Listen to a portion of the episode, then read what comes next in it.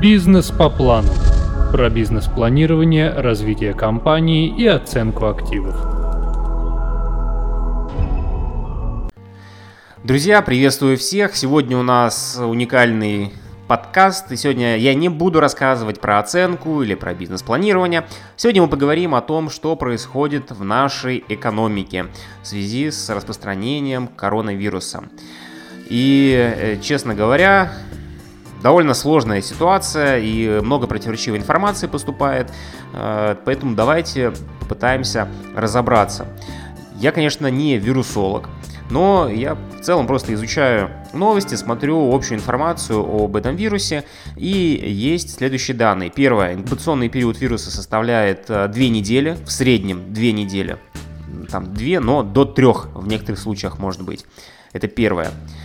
Второе, вирус распространяется по экспоненте, то есть если его не сдерживать, как, например, э, произошло в Италии или в Испании, примерно похожая ситуация происходит, то он будет распространяться очень стремительно. И самый третий важный момент, все-таки Италии сейчас удается наконец-таки преломить тренд этой экспоненты. И э, период, за который они справились, составил в районе 30 дней. Итак, теперь, исходя из тех цифр, которые мы знаем, давайте переходим к нам. У нас э, был введен нерабочий, нерабочая неделя уже практически... А, это первая неделя заканчивается. Две недели назад было рекомендовано работать из дома. Теперь э, президент вчера выступил с обращением и продлил срок отдыха, так сказать, еще на месяц до 1 мая. Э, изначально, когда я, в принципе, планировал э, работу на апрель, я чувствовал, что апрель будет, ну, мягко скажем, плохой. Это если очень мягко сказать. Но я рассчитывал, что в самом лучшем сценарии я, по крайней мере, смогу, смогу покрыть себестоимость. Э, но чувствую, вряд ли сейчас это уже получится, потому что в последнее время заявок особо нет. Э, итак, э, мы, значит, находимся одну неделю в режиме самоизоляции. Ориентировочно на следующей неделе как раз-таки пройдет пройдут две недели инкубационного периода, и, соответственно, в конце следующей недели мы можем увидеть пик заболеваемости. Или, возможно, наши власти уже смогли этот пик сломить. Ведь основная проблема европейских стран заключалась в том, что они игнорировали рекомендации по самоизоляции людей. И в результате первые заболевшие продолжали общаться со всеми другими людьми и продолжали их всех заражать. Но в нашем случае, возможно, нам это удастся избежать, но это только покажет время. Соответственно, при самом хорошем стечении обстоятельств где-то в конце следующей недели мы увидим пик, и там, через одну, максимум две недели, если все опять же пойдет планово и хорошо, то мы можем выйти с карантина. Но я говорю нашим сотрудникам, что скорее всего до 1 мая мы продолжаем работать удаленно, закрывать э, все текущие проекты, которые у нас еще не закрыты, все наши висяки, и, собственно, дальше уже заниматься развитием.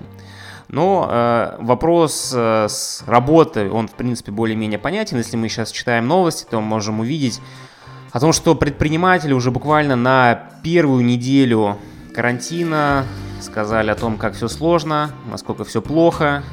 Например, э, основатель сети Андерсон, э, Анастасия Татулова, буквально э, сразу сказала президенту о том, что у них в сети все крайне печально. Это причем компания с оборотом в несколько миллиардов рублей.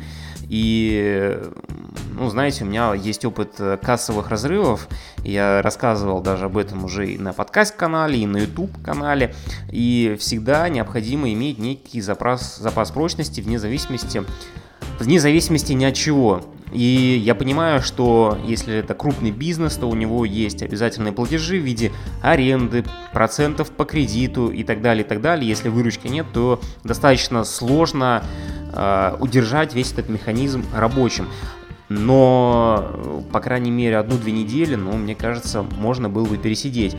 И Маск к счастью, есть некий запас прочности, но, конечно, тоже не безграничен.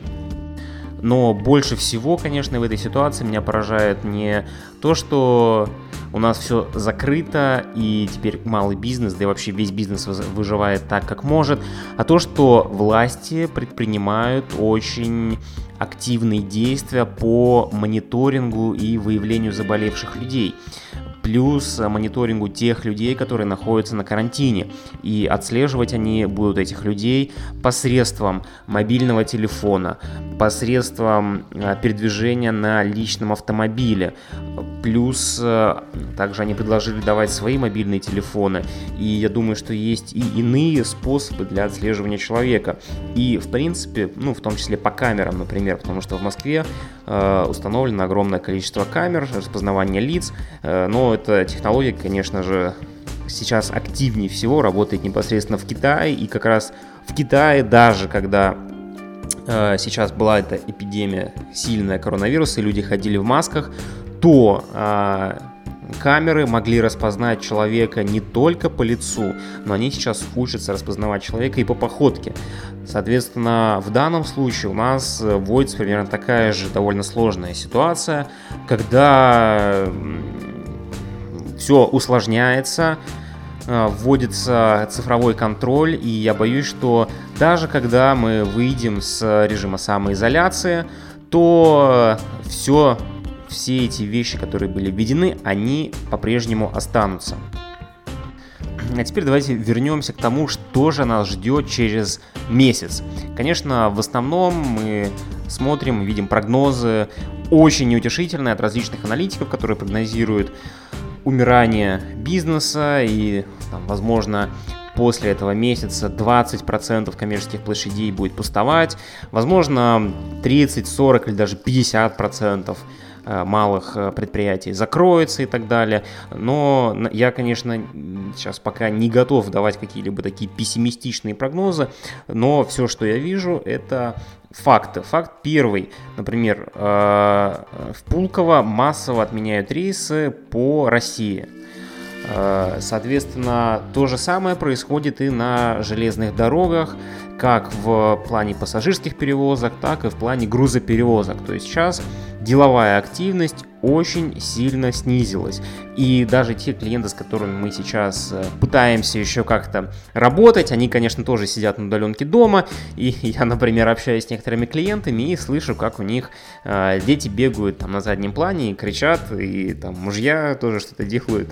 И, конечно, в таких условиях очень сложно сосредоточиться. Но э, конечно, эффективность, эффективность такой работы у людей, она тоже гораздо ниже. И то, что в офисе раньше можно было сделать за час, сейчас э, при удаленной работе может растянуться на на день спокойно. По крайней мере, я вижу у нас э, по некоторым задачам это происходит именно так.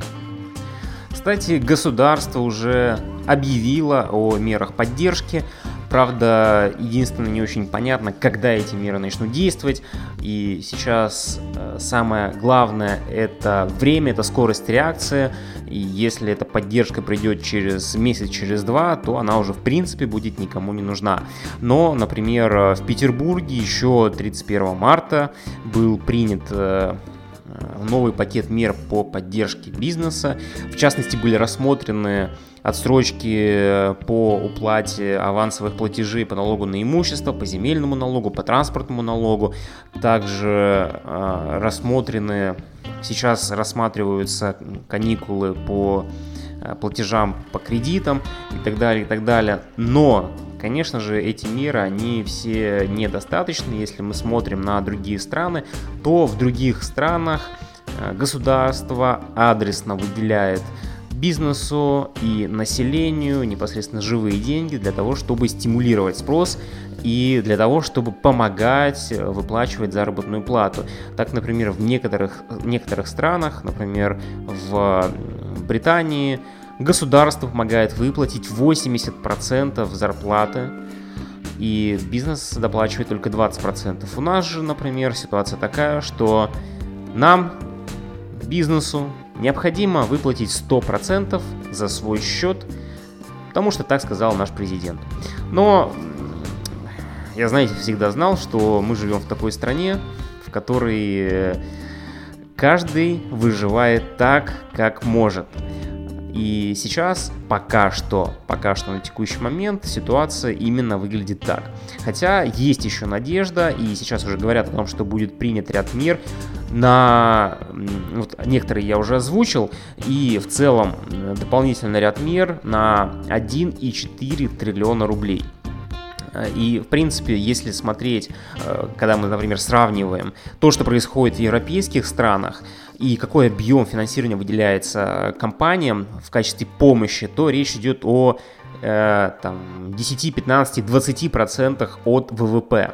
У нас э, цифра на уровне нескольких процентов от э, ВВП. Но если мы посмотрим другие развивающиеся страны, то ситуация примерно такая же. Поэтому, конечно, хочется смотреть на Европу, но, к сожалению, мы пока все-таки еще не Европа. Хорошо, а как в итоге выживать-то в этой ситуации? Что делать? Ну, э, я для себя определил нек- некоторые такие ключевые точки, в частности, до 1 мая.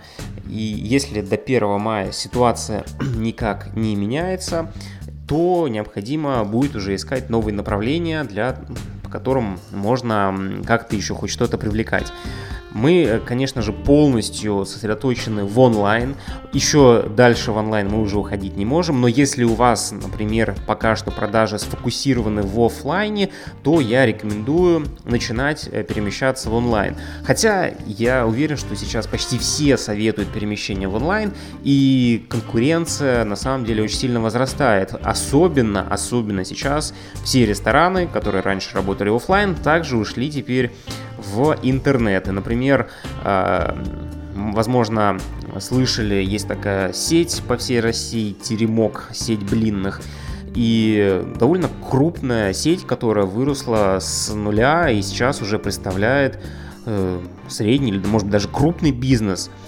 И э, основатель этой сети сказал, что они полностью перешли на онлайн формат, при этом из Э, всех точек, у них сейчас работает только 30% точек, они работают на онлайн формат, и объем выручки составляет всего лишь 10% э, от того, что было раньше. Поэтому Конечно, онлайн это не панацея, это не то, что ты перешел в онлайн и, и все, и там нет никакой конкуренции. В любом случае, даже для того, чтобы сейчас как-то продвигаться в онлайне, необходимо иметь бюджет на маркетинг.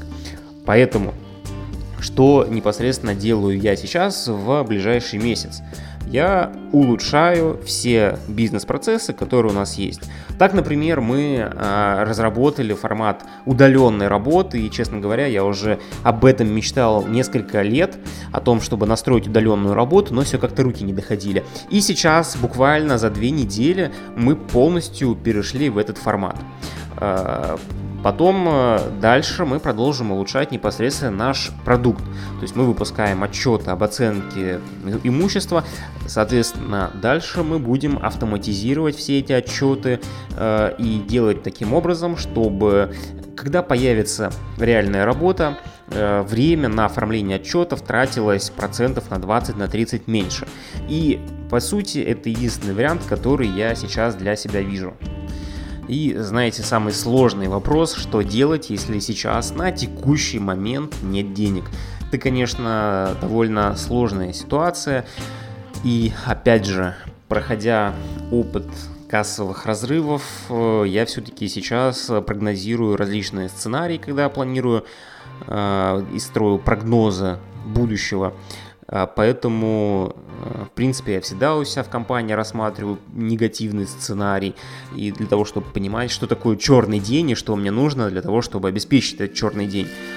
Но э, объективно мы сейчас все находимся в одной лодке, и экономика, она на какой-то момент сжалась, и кто-то говорит о том, что это кризис L-образный, но мне кажется все-таки, что люди сейчас сели по домам, спроса нет, все закрыто.